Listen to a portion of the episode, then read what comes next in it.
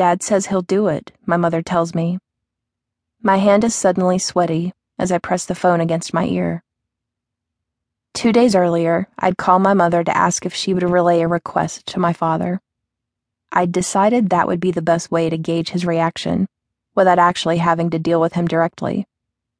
I wanted to know if he would be okay with me calling him every day for 30 days to ask him about his experiences during the Vietnam War for a writing project. I had been writing about my life for years to work through some emotional issues, leaving out anything related to my father or to Vietnam. Those subjects were too painful, and I was too afraid of what would happen if I opened that Pandora's box. But as much as I wrote about my botched marriage, the emotional turmoil I felt, and my failed quest to find contentment, I remained stuck, blocked in both my writing and my life. Then one day, a guest speaker at a writing workshop posed a question that hit me right between the eyes. What if you wrote about the thing you fear the most? He said that he'd been trying to find happiness for years, but nothing had made him happy until he started to explore and work through his fears. Although he never would have expected it starting out, doing that was the way he'd finally become happy. Frightening as it was, the idea also intrigued me.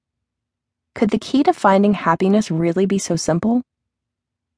Nothing else I'd done had made me feel fulfilled, and I was tired of being miserable.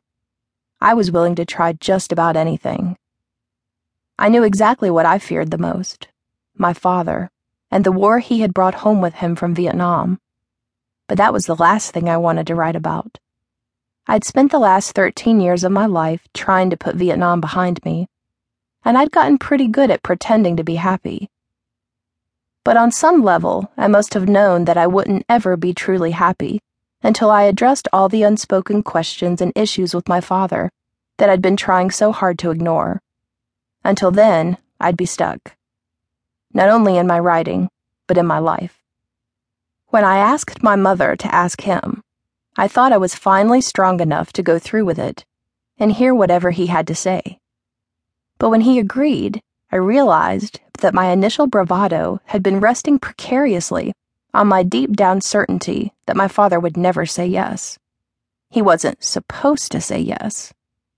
Although I hadn't been consciously aware of it when I made the call to my mother, I must have subconsciously believed that when he refused, I'd be able to tell myself I'd tried and go right on being angry with him as I had for as long as I could remember. But he said yes, now what? Too late to back out now. I'd just have to figure it out along the way. The following morning, I decided to go back into therapy for the first time in two years. Just for a month, in case I needed some support to get me through the next 30 days. I thought I'd been doing very well. But what if the plan I'd come up with to move me forward actually wound up setting me back? I didn't want that to happen. I needed to stay strong. The therapist I found, Dr. Louise James, was older than I expected. Old enough to be my mother. As she read through the lengthy questionnaire I had just completed, I sat across from her, silently counting the framed photographs adorning the walls, and then the potted plants scattered about the office. I've always hated the first appointment with a new therapist, and there have been many. By the time I went to see Dr. James, I was highly skilled at sizing them up. I could tell right away if someone would be able to help me, or if it was someone whom I wanted to help me. I liked Dr. James. Her voice was kind, and she didn't try to impress me with her qualifications. As ridiculous as it now sounds even to me, I remember clearly the first thing I said when I walked through the door of her tidy, homey office.